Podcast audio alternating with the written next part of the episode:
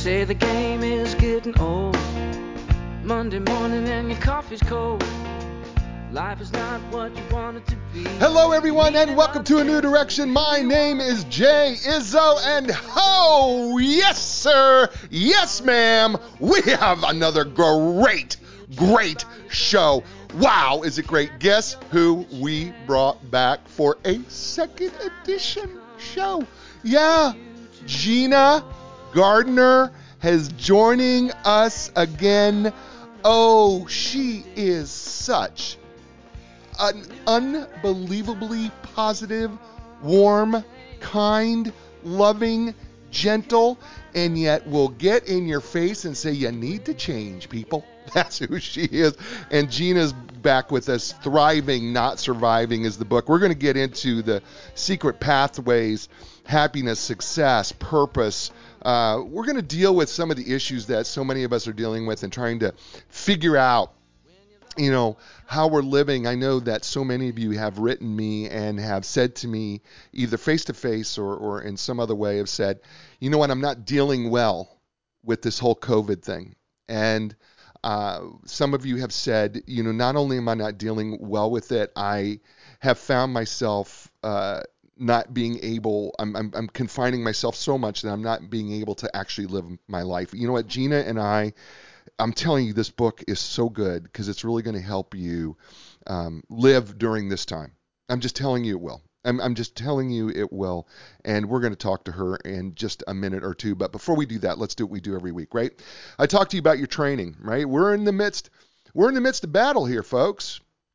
Let's be honest. I mean, you know, I don't care where you live, somewhere out in this world. And uh, by the way, thank you, uh, entire world. We're in over 60 countries around the world that listen to this show. And I just want to thank all of you all over the world for listening to the show. We appreciate you. And I know that this COVID coronavirus thing is not limited to the United States.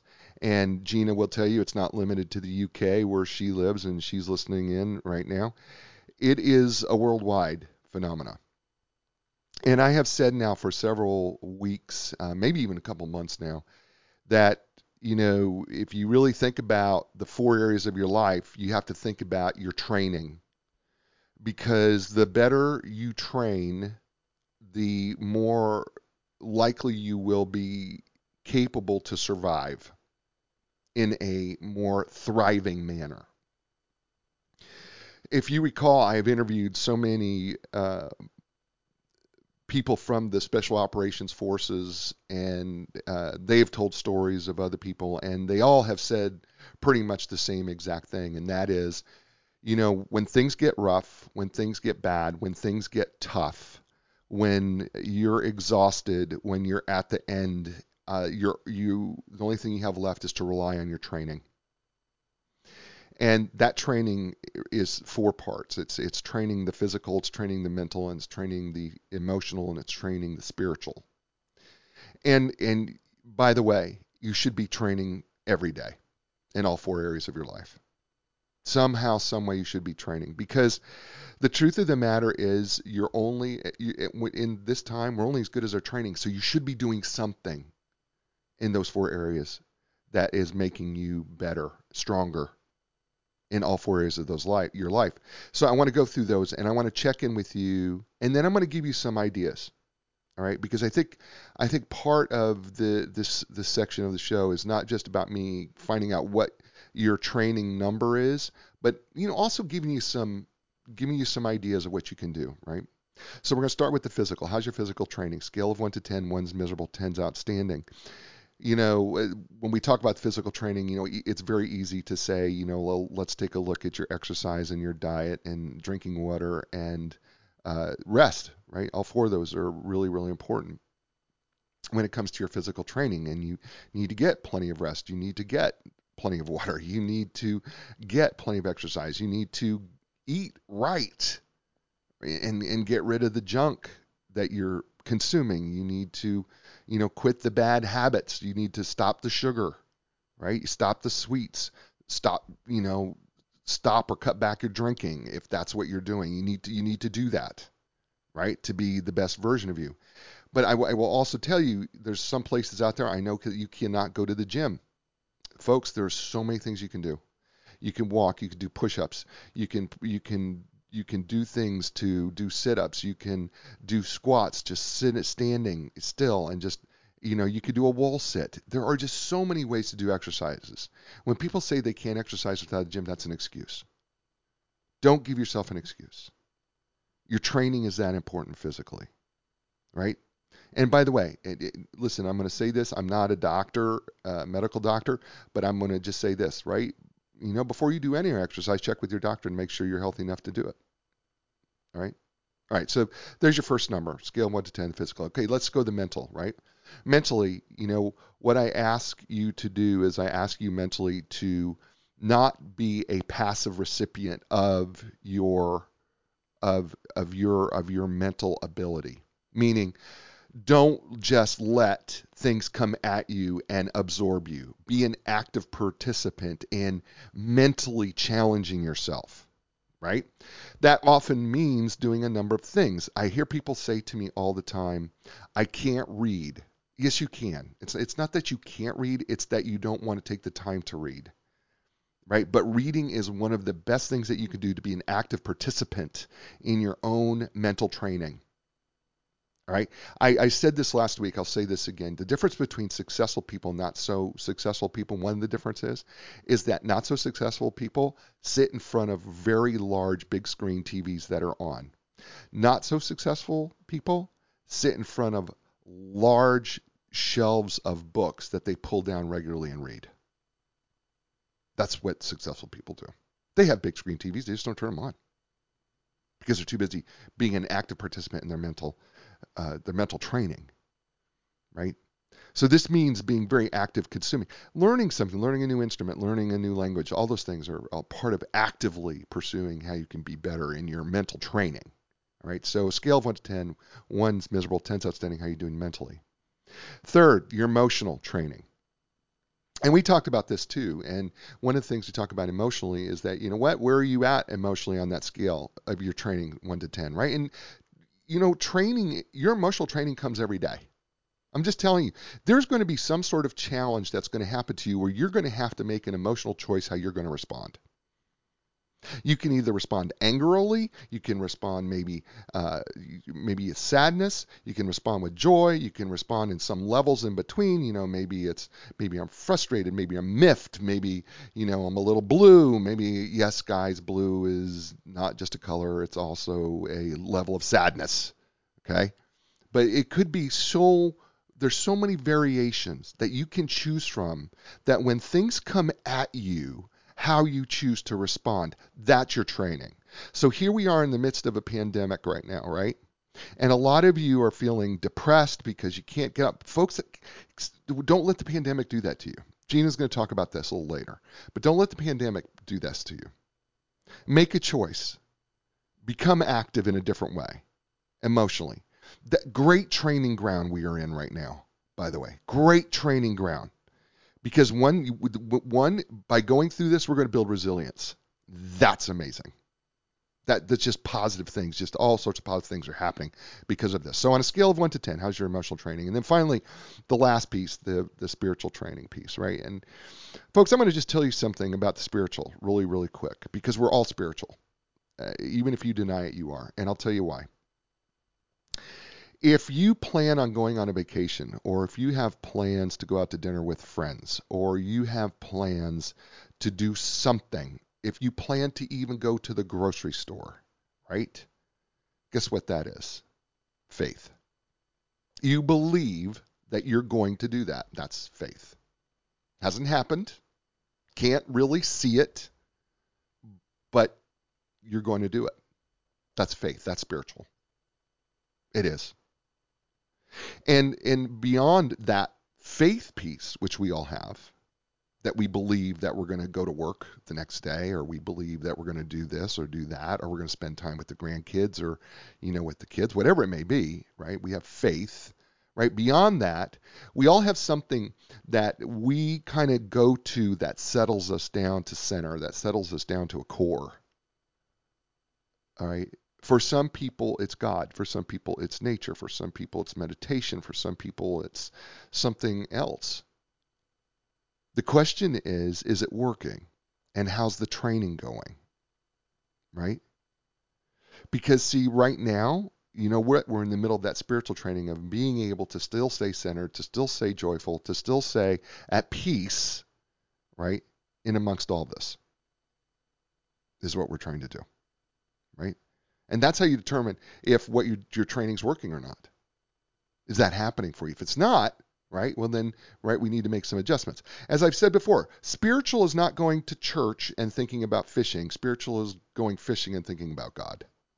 That's spiritual. So on a scale of one to ten, how are you doing? Well, you've got four numbers, right? The four legs of the chair. I always say it. Chair's uneven. Guess what? Posture's bad. By the way, if the chair is too low, can't eat the, the right table. And you know who's with us today, and I love her dearly because she has such been such a great guest, and she is so amazing. Her name is Gina Gardiner. She is a number one best-selling, international best-selling author. She's a motivational speaker. She's an empowerment and relationship coach and transformational leadership trainer with well over 30 years of experience helping people experience happiness, success, and fulfillment. She's the founder of the Thrive Together Tribe. Uh, and a, a, personal and spiritual development program. Gina's also had to learn to walk twice as an adult. For over 20 years, she ran uh, an award winning school for uh, the most part from a wheelchair. Uh, the gift of this experience, and she does see it as a gift, was the development of a unique approach to life and development of leadership, which we're going to talk about thriving, not surviving.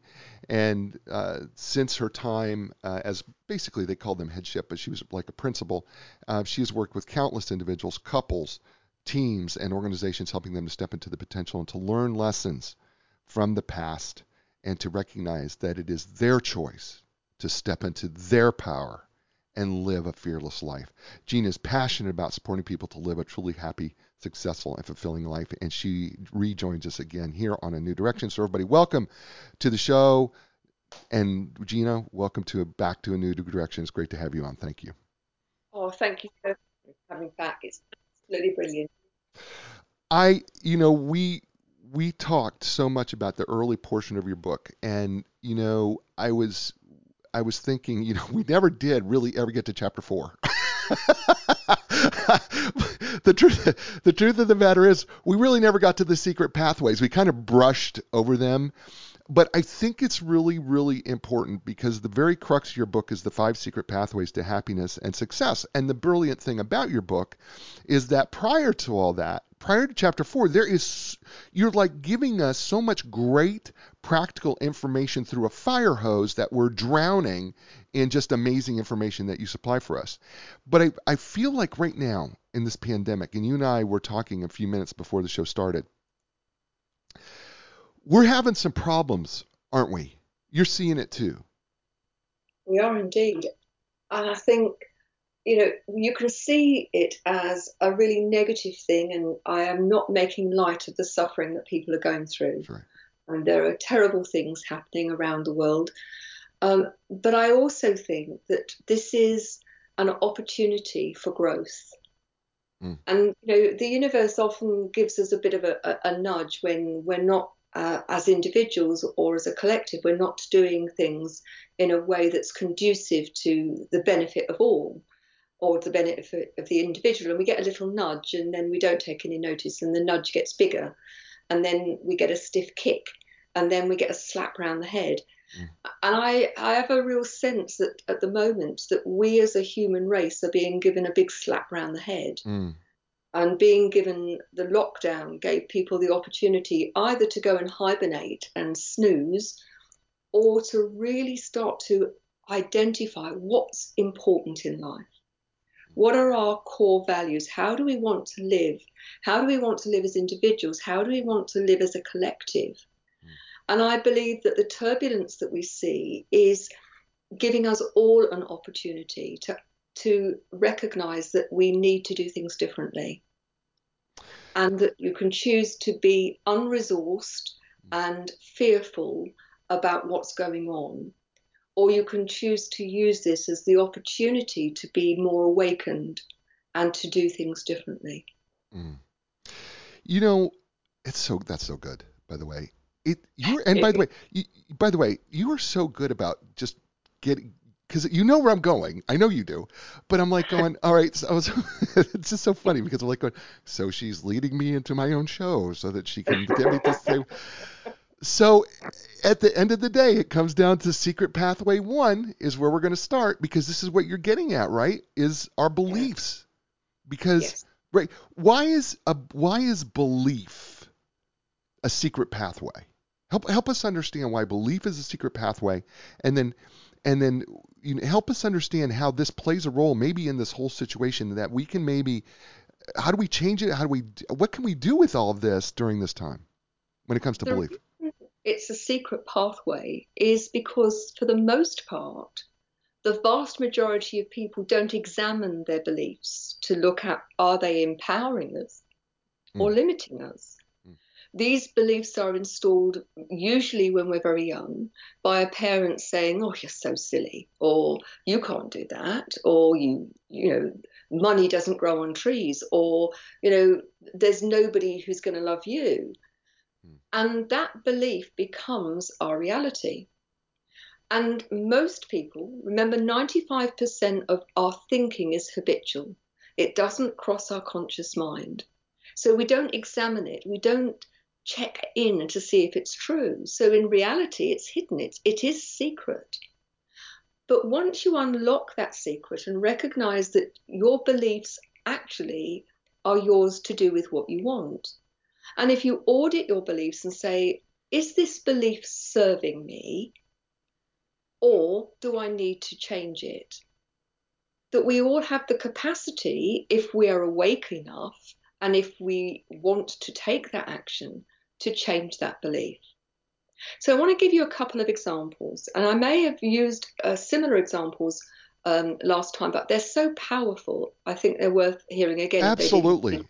I, I love having the same examples because trust me, there's a whole bunch of people out there who didn't who didn't listen to the show the first time, and and and those that do need it anyway because I need it. So yes, give us the same examples, even if they're not great. We're going to love them like we heard them for the first time. Fabulous. So people may be familiar with Roger Bannister. He was the guy who ran the first four minute mile. But they may not know that the medics of the time said if you run that fast, you'll die. Hmm. It wasn't a maybe. Their belief was that you wouldn't be able to take in enough oxygen and you would die. And if you look at the footage, there are men in white coats holding oxygen bottles in pretty well the vain hope that when he collapsed, that they would at least be able to show that they were trying to resuscitate him. Now, that he ran the four minute mile or sub four minute mile, I think is amazing. Right. But what I find so fascinating is that within 30 days, over 30 other people had run a sub four minute mile. Whoa, whoa, whoa, whoa. In how many days? In 30 days. So within within the month that he ran a sub minute four minute, 30 other people ran a sub four minute and within 30 days of that? Yes. Wow. And if you think about it, they ran because they knew it was possible. Their belief that it wasn't possible to do it and live had been turned on its head. Now, there is a story, and I'm told it's true, but even if it's not, I think it has resonance. This is an American university, and there was a maths student who was doing his final year and he couldn't make a lecture, but he was told by his tutor, um, I'll leave the equation on the board. You must do it, otherwise, you will fail your degree. So he'd gone off somewhere. I, can't, I have no idea what he was doing. He came back and he copied down the equation on the board, and he he struggled with it, and it took him days, but he cracked it. And he gave it in to his professor, and his professor was dumbfounded. And the reason for that was it wasn't the equation that he was supposed to solve. The professor had rubbed that off by mistake. And what the student had picked up was an equation that all of the mathematicians in the land said was unsolvable. now, he'd solved it because he believed it was possible. Mm. So we are each governed by the beliefs that we have about every aspect of ourselves and of life. And those beliefs, unless we challenge them, become our reality. And so go back to the secret. Think about things like money. You know, people who struggle to um, earn money or who struggle to keep money once they've earned it, you know, every one of us will have a pattern of behavior around money that keeps reasserting itself. Mm. So it's very common for people who win huge amounts of money on the lottery to be back where they started five years later. Oh, I know. Now, you have to ask the question why is that? It's my belief, and I've done a lot of research, but I, it's my belief that the reason for that is their default belief about themselves and deserving money and how they handle money takes them back to where they were. Hmm. Because the decisions that they make based on the beliefs that they have consistently take them back to their default setting. Mm. Think of another area around belief. You know, people who believe that I'll fail. Mm. If you believe you'll fail, many people don't even try. Mm. They think, well, I'm going to fail anyway, so if I don't try in a strange sort of way, I haven't failed. But just as many people who uh, fear failure fear success. And so, just as things are going well, they don't believe they deserve success, or they believe that perhaps their friends won't like them if they succeed and they have to move out of their social group. They self sabotage. So, our beliefs govern every bit of our lives, whether we recognize that or not. So, let's put it into the context of now. I believe that we have societal depression and societal fear. Every time you put the news on, every time people are talking, the vast majority of them are talking about what's not going right. The, the, the, I'm going to sneeze, excuse me. God bless you. It's hay fever. Um, they, they, the whole tenor of the conversation and of their thinking is about all of the things that they can't do, the fact that it's not normal anymore, that they, and I understand the the anxiety around I've lost my job, what will I do, right. or my children aren't at school, how are they going to cope? How will I cope with them at home? The problem when we live from a place of fear is we are incredibly unresourced. The part of the brain that deals with fear, the reptilian brain, is designed to keep us safe. And we are hot wired, we were talking about this just before the show. We're hot wired to look at uncertainty and things that are different as a real threat. And that comes from the time when we were cavemen and women, where any change in the environment, any change in people coming close was likely to be a, a marauding clan coming to rape and pillage. Um, any change in the weather was likely to be dangerous to us. Any animal coming close to us was going to be a threat to our very survival. The problem for us in the 21st century is we'd like to think we're incredibly evolved. Mm.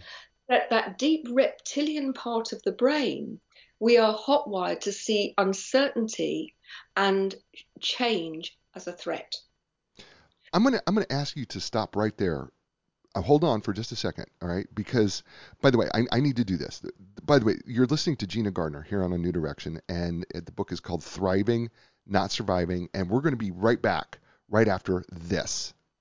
Hey, folks, you know what? I got to tell you something. I have two amazing sponsors. I just have to, and I got to tell you about them. Epic Physical Therapy has has just fantastic. They really are. They're just they they've got coupled locations now and I'm I'm just telling you that people literally from all over the world come to Epic Physical Therapy. Literally professional athletes from all over the world use Epic Physical Therapy right in Raleigh, North Carolina to work on recovery, to work on some training methods. It's amazing, right? Why is that?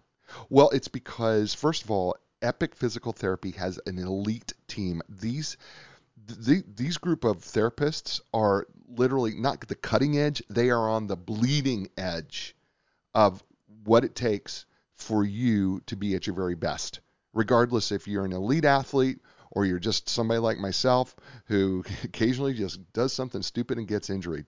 Injured. You know, here's the dis- here's the deal. They will provide you with a customized treatment plan regardless of who you are, and it's going to be tailored to your individual needs. Why is that? Because they understand that the need to treat the entire body is it has to be treated as a functional whole, not just the symptoms or the injury. So when you're ready for epic relief and you're ready for epic recovery and you're ready for those epic results, well then don't look any further. You need to go to epicpt.com. That's E P I C P T.com. And Linda Craft and Team Realtors. You know, for 35 years, they have been serving the world. I'm not making that up. They have literally been serving the world. They literally have helped people all over the world buy a home, sell a home. Really? Right. And do you know, here's what's amazing, right? They're a locally owned, independent company.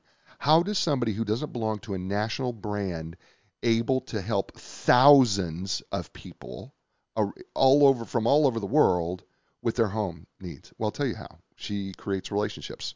It's what she does, and that's what her team does. It is about the relationship first and foremost. It is about the fact that everything that you do when it comes to your home is going to be a memory. From the day you move in to the day you have your first child or the day that you have your first dog, what those are all memories. Right? There's all memories. And so she understands that those memories are important. Those are memories that make the home. It's not the it's not the bricks and the mortar, right? It's the memories we make that make the home. And so, you know what? Why not go to the memory maker, the relationship builder, the person that even her clients say her customer service is legendary. Don't look any further. Just check out lindacraft.com. It's L I N D A C R A F T.com. And we're back here on a new direction with uh, Gina Gardiner, who is, uh, I, I, call it penetrating the heart. Uh, what she's done is, if you think of your heart as an onion with all these layers, she like in just a few minutes takes this giant needle and just penetrates all those layers and goes right to the core, and you go, ow, that hurt.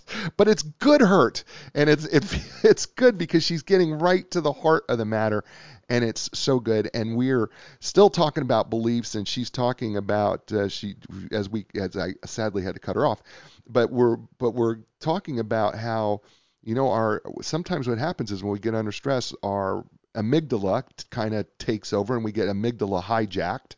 Uh, is what she's talking about. And all of a sudden, we get incredibly wacky and we get extraordinarily emotional and we get out of control. Is, is that okay where I picked it up from? It's great where you picked it up from. you were so adorable. You really I have to that the first time that I have been likened to a penetrating needle. well, but you but you did. You you went through all the layers in a very short period of time. You took all the layers and went right to the core of okay. the, of that. And all of a sudden I'm leaking out, you know, I'm leaking out some of that that that juice because you you kind of you, you you pulled out the needle and I went, "Ow." yeah, okay. All right. So I'm going to let you go ahead take go ahead st- dig back in uh, Gina. Go ahead. Go. The problem when we get into that place where we are stressed and anxious is we become entirely unresourced. Mm. We're not able to actually access the left side of our brain, which is the creative side, the solution finding side. And as a result, our world becomes smaller and smaller, and we retreat into our comfort zone. Now, a comfort zone is like um, a great big duvet, and at times it feels really, really cozy. You know, but if it was 100 degrees outside, you wouldn't want your duvet. Mm. And the problem is that when you stay in your comfort zone, the world gets smaller. When you take the courage, when you have the courage to step outside your comfort zone, and your comfort zone is really about what's familiar, and you're prepared to actually look at what's unfamiliar, the interesting thing is that very quickly the unfamiliar becomes the familiar and your comfort zone expands. But what I think is happening for many people is they're fearful, they're stressed, they're feeling unresourced, there's so much uncertainty that they have re- not only have they retreated into their comfort zone, but they've they've actually snuggled up in that duvet, and the comfort zone's got smaller. Mm. Now it's an illusion. It's not safer. It's not going to serve you because when you are in that state, you cannot access any of your inner resources. And the interesting thing about human beings is we are, as a species, incredibly resourceful. Mm. And if you're listening to this, one of the things I would say to you is if you can get comfortable with uncertainty, and remember it's one of the constants in life. Change, uncertainty are with us from the moment we're conceived until the moment we die, and who knows what happens either side of that. But it it is a constant, as are death and taxes. Mm. And the more comfortable you can become with that, the more resourced you will feel, the more you will be able to find interesting and innovative solutions. You know, if you look at the challenges that have happened to mankind just in the last century or so, look at all of the innovation that came out of the two world wars. Things that people didn't see as being possible prior to those times um, when you look back and you think, yes, it was a dreadful time, and I'm not suggesting we want it back. No. But out of that, people found, they dug deep and they found solutions that were never thought possible prior to that. And this, this crisis will be no different. We will look back at this and, you know, the children will be able to say to, you know, I was out of school for this number of months in the pandemic, and parents will be able to say, you know, as a family, we survived the pandemic. Mm. And those who are single will be able to talk to their friends about it and will look back. And when all of the the real hurt and challenge have become slightly less raw, we will be able to see that there were and are still to come the opportunities to see the gifts. I so agree with this viewpoint. I know it's hard to see it while we're in the midst of it, but if if you look closely, I I can tell you that I'm already seeing some great things.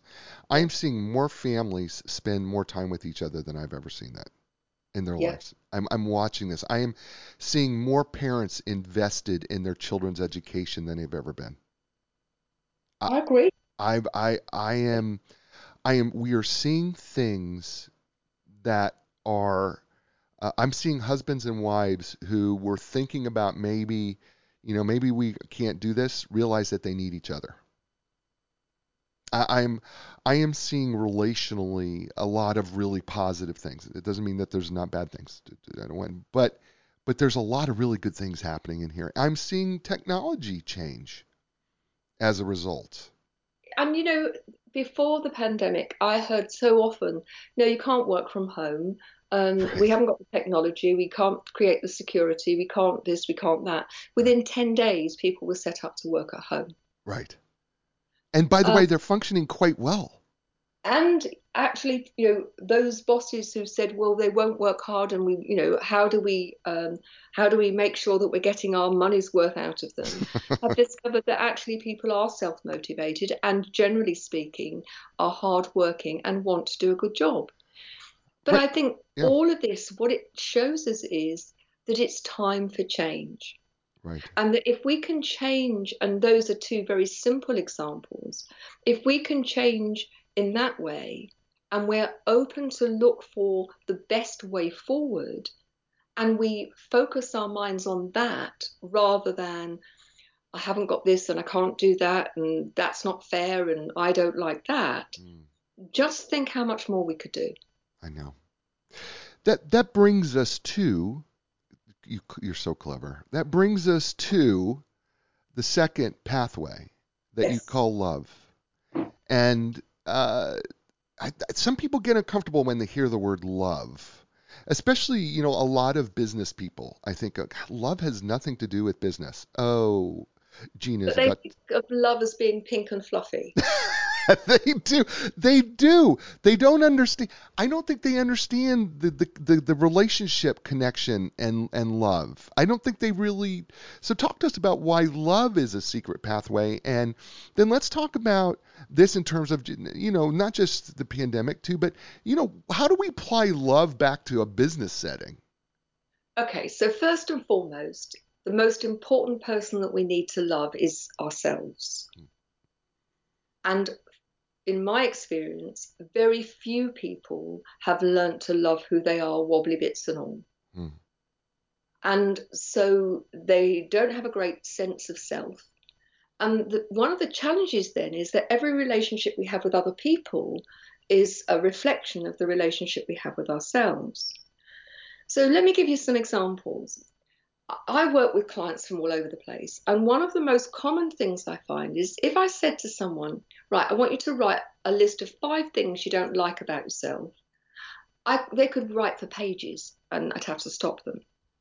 But I say, if I say, write five things that you really love about who you are, most people struggle. Mm. And one of the challenges with that is if you love yourself, and I, we need to really define in my terms what I mean by love. Right. Love does not mean that you have to be a doormat and that you have to be a servant to your kids and to your partner. Right. Love does not mean that you let people get away with anything if you're talking about unconditional love.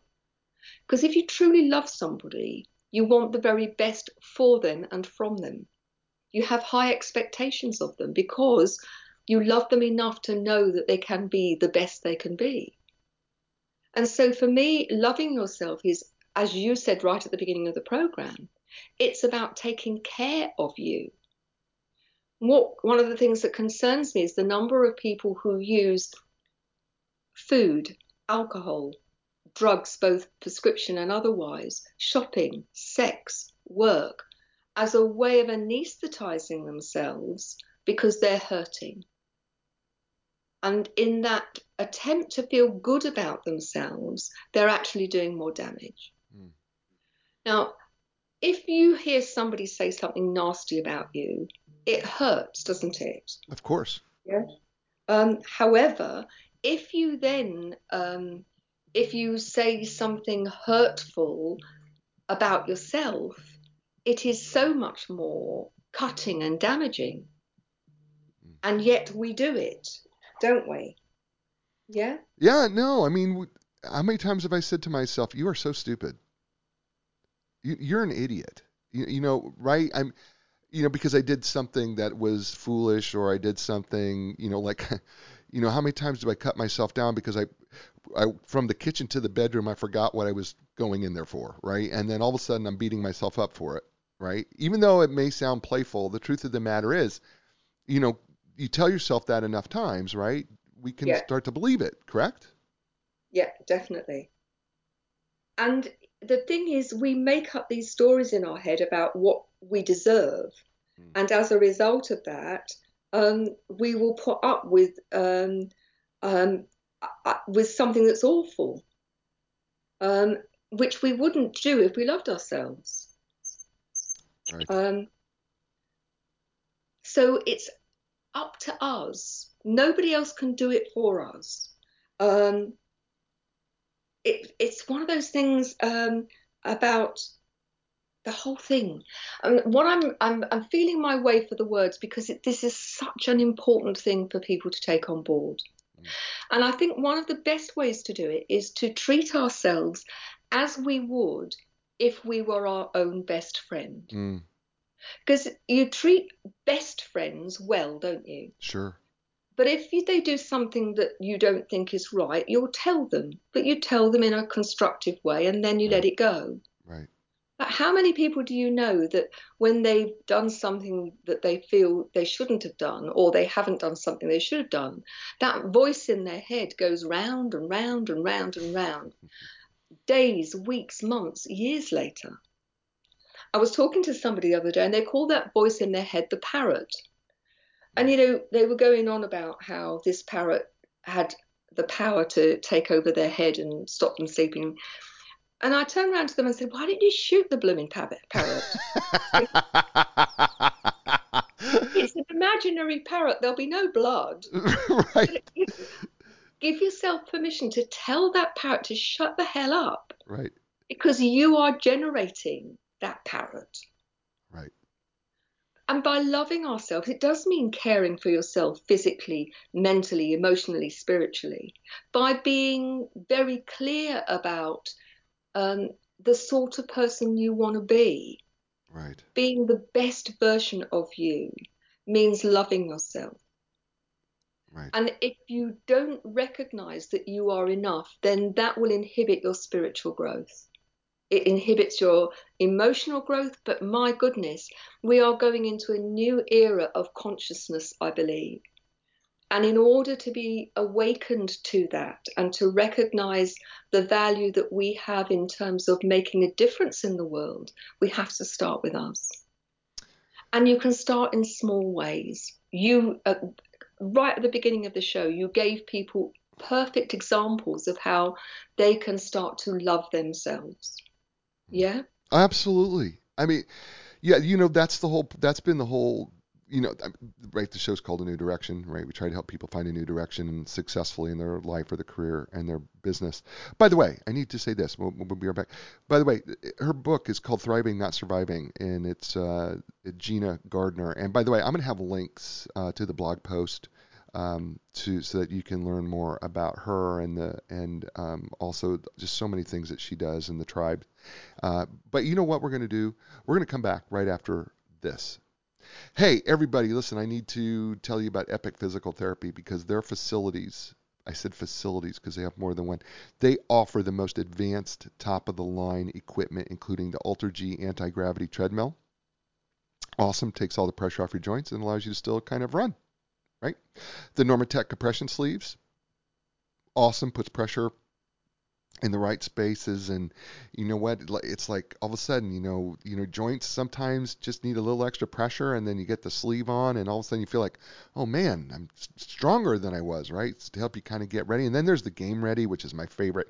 Ice cold water and compression all at the same time on your joints. Oh man it takes the swelling right out. Look they are trained and certified in the most comprehensive and cutting edge treatments available. And you know here are some just a few of them right? Blood flow restriction therapy you may have heard of that. Dry needling, which is awesome.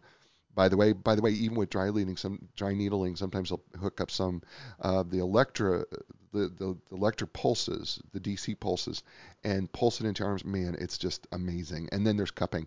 If you've ever seen the circles on the back of swimmers, it's because they they're manipulating the muscle through the skin. Look, they are amazing and I'm just telling you, you need to check them out. They're fantastic.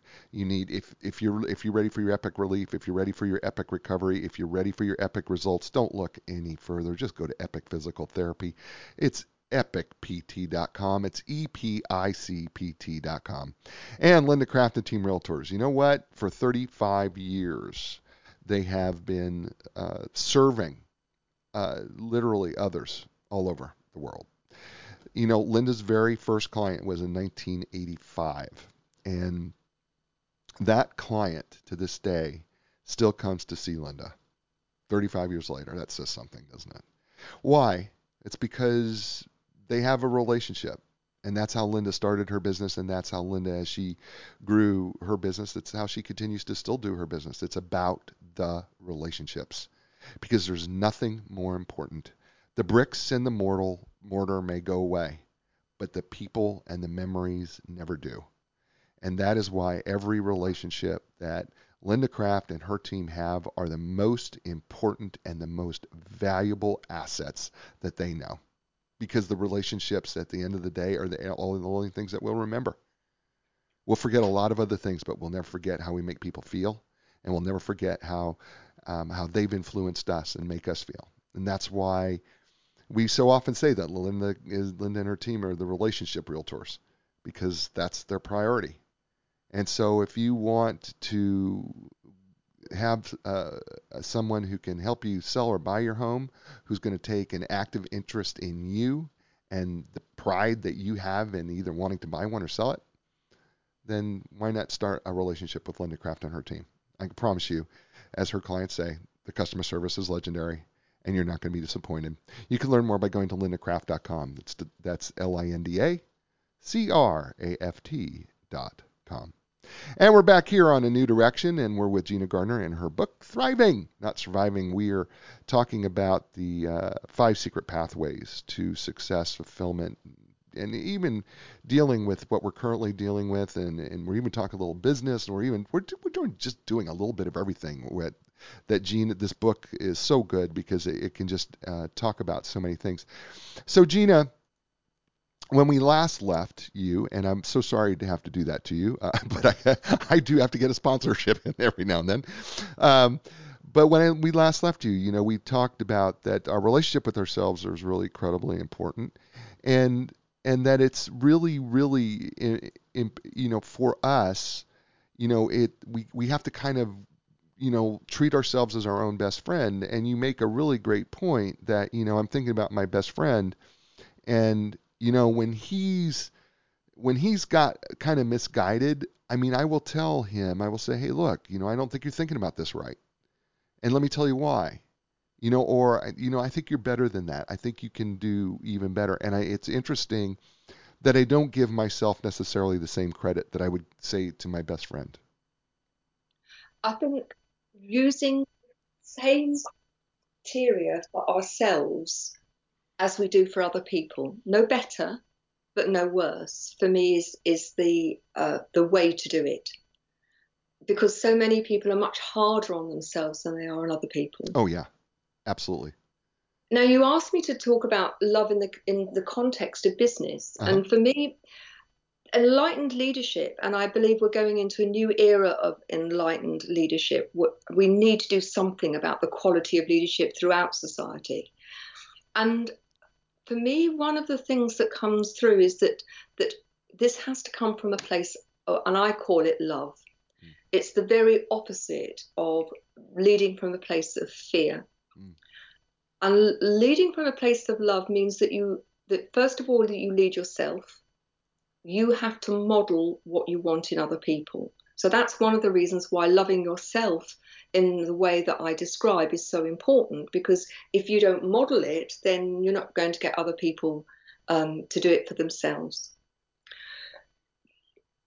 Loving your your doing it from a place of love means doing it from a place of compassion.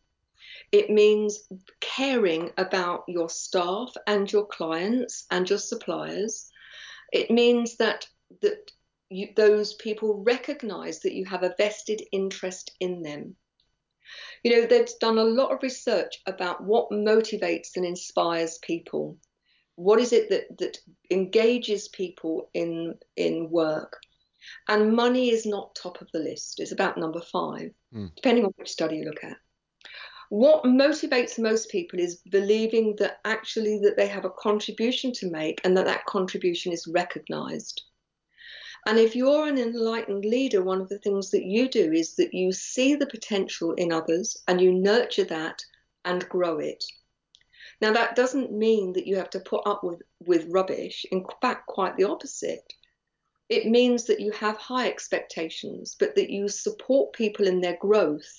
You have a culture of development rather than blame. It becomes a learning environment where everybody feels valued, but they also know what's expected of them. And if they're not delivering, then they're held to account, but in a developmental way. Mm. And I'd like to give you an example of, of what I mean, really. Okay. By going back to when I was a principal at school. So when I employed new staff, I would always have this convers. Well, this was I would say this at the beginning of an interview. And I would say to them, this is really important, not only for us to find whether you're the right person for us, but for you to decide whether we're the right place for you. So if you come here, these are our expectations that you will work hard, that you want to learn, that you want to be a great team member, uh, that you want to, um, that, that you're going to strive for excellence, and we will define with you what excellence is. We don't do moody. We don't do bad tempered. We don't do um, uh, um, blaming other people or not taking responsibility. So if you come here, you take radical responsibility for you. Mm. Now, just imagine it's a Monday morning, it's a young member of staff, and they've had a heavy weekend, and they come in and they're in a bad mood because they've drunk too much and they've still got a headache. so the first time that that would happen, I'd just very quietly take them to one side and say, Do you remember your interview? And they'd look at you blankly and say, Do you remember the conversation before? We don't do moody, we don't do bad tempered, because we're modeling for the pupils the very way we want them to be. We've got to be squeaky clean. So go and have fun at the weekend. But when you walk through the door on a Monday morning, come in a good mood, come ready to be a great example. Mm. Now, I'd use exactly the same tone of voice. It would be done quietly and privately so nobody else heard. But they recognized what I'd said in terms of expectation, I was then holding them to account. And so many people in, in a management or a leadership position, they think that they've set the expectations, and indeed they may have done, but often they're not clear, and often they don't hold people to account in a timely and a developmental way. Right. So loving is having high expectations of yourself and others and being able to create a culture where people want to be their best they can be. And one of the one of the the, the, the compliments that I have had, the best compliments, is when you know teachers would go on to promotion, and you know had it said in various forms, but what I was able to do was to uh, to tell them it wasn't good enough, but in a way that they felt that they wanted to be better. And if you can do that as a parent or a partner or as a team leader or as the business owner, then you're going to get the best out of people. Mm. And the silly thing with all of this is, is that that many people, many leaders, managers, business owners do not recognize that they are losing business. If you want great profitability, you have to love your people. You have to look after them. You have to take an interest in them, nurture them, develop them, grow them. It's brilliant business. More productivity, less illness, better relationships, and greater profitability are some of the outcomes, and there are many more, of leading from a place of love. Her name's Gina Gardiner and uh, the book is called Thriving. Uh, and and I I've got somebody who just wrote me. Uh, she just wrote me and said, "I love your show and I love what she's talking about." And she's she uh, just just just literally just wrote me right now. And so so you just need to know that uh, you're resonating uh, loud and clear with some people um, that are just listening to the show live and and are just saying, "Wow." Um, I, I don't. Gina, I know we're, we're, we're, you know, we're, I mean, we're running low on time, believe it or not. We're, you know, but, but, but I want to try to sneak in a little bit about Secret Pathway 3 success.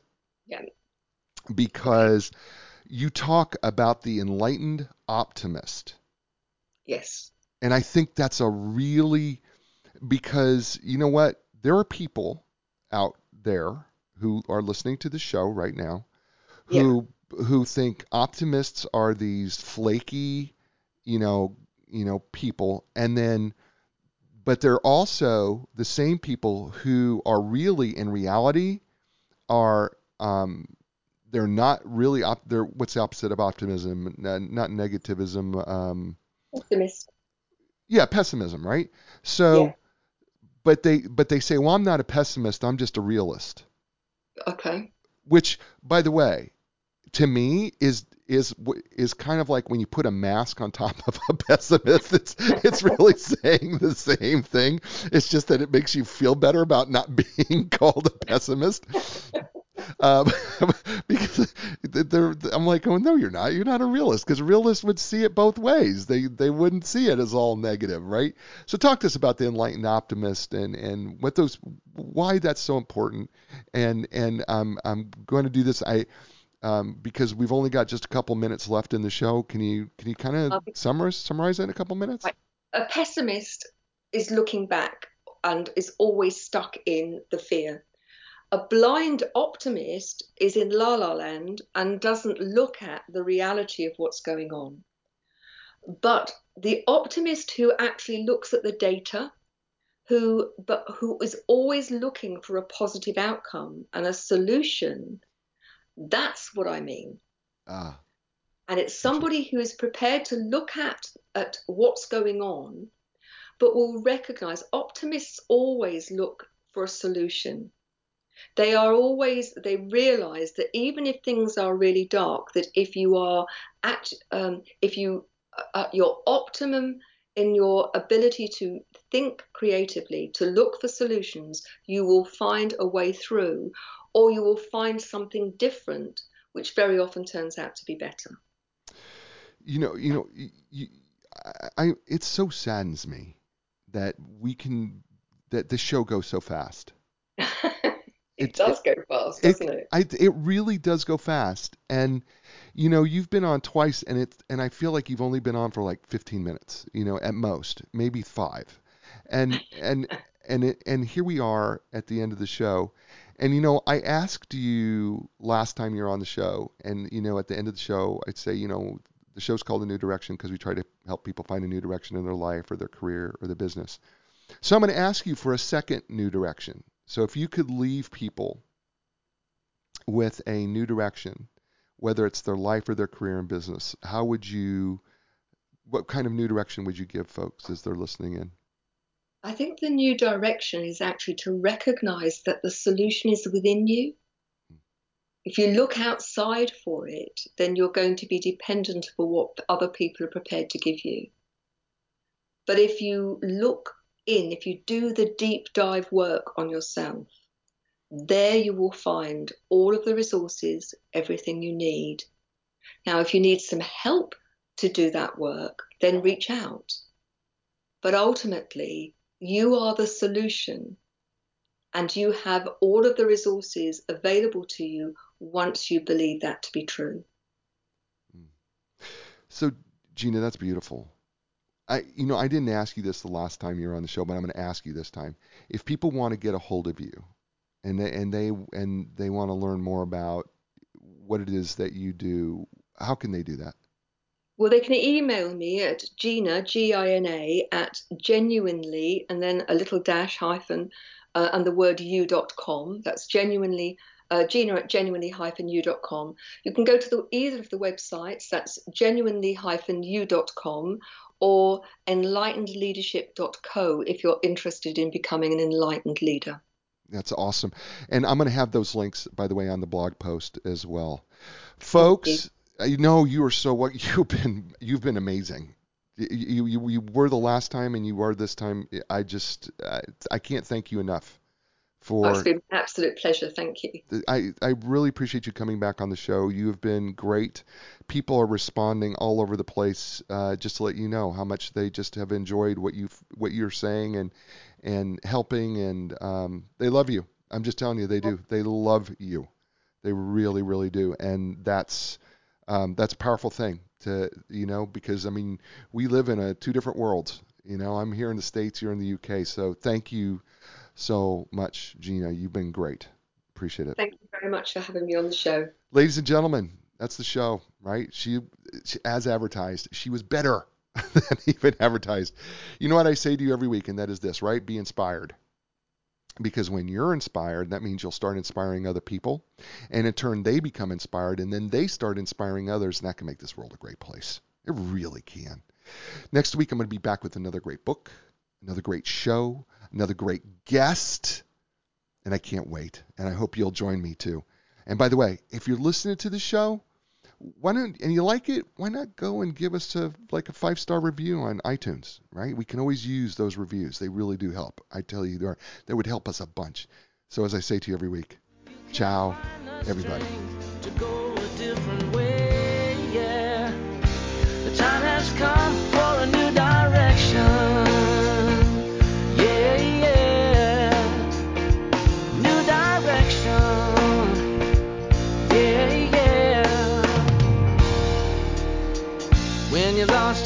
Confidence and the answers don't make sense. You got to keep your hope alive. You got to know you can survive.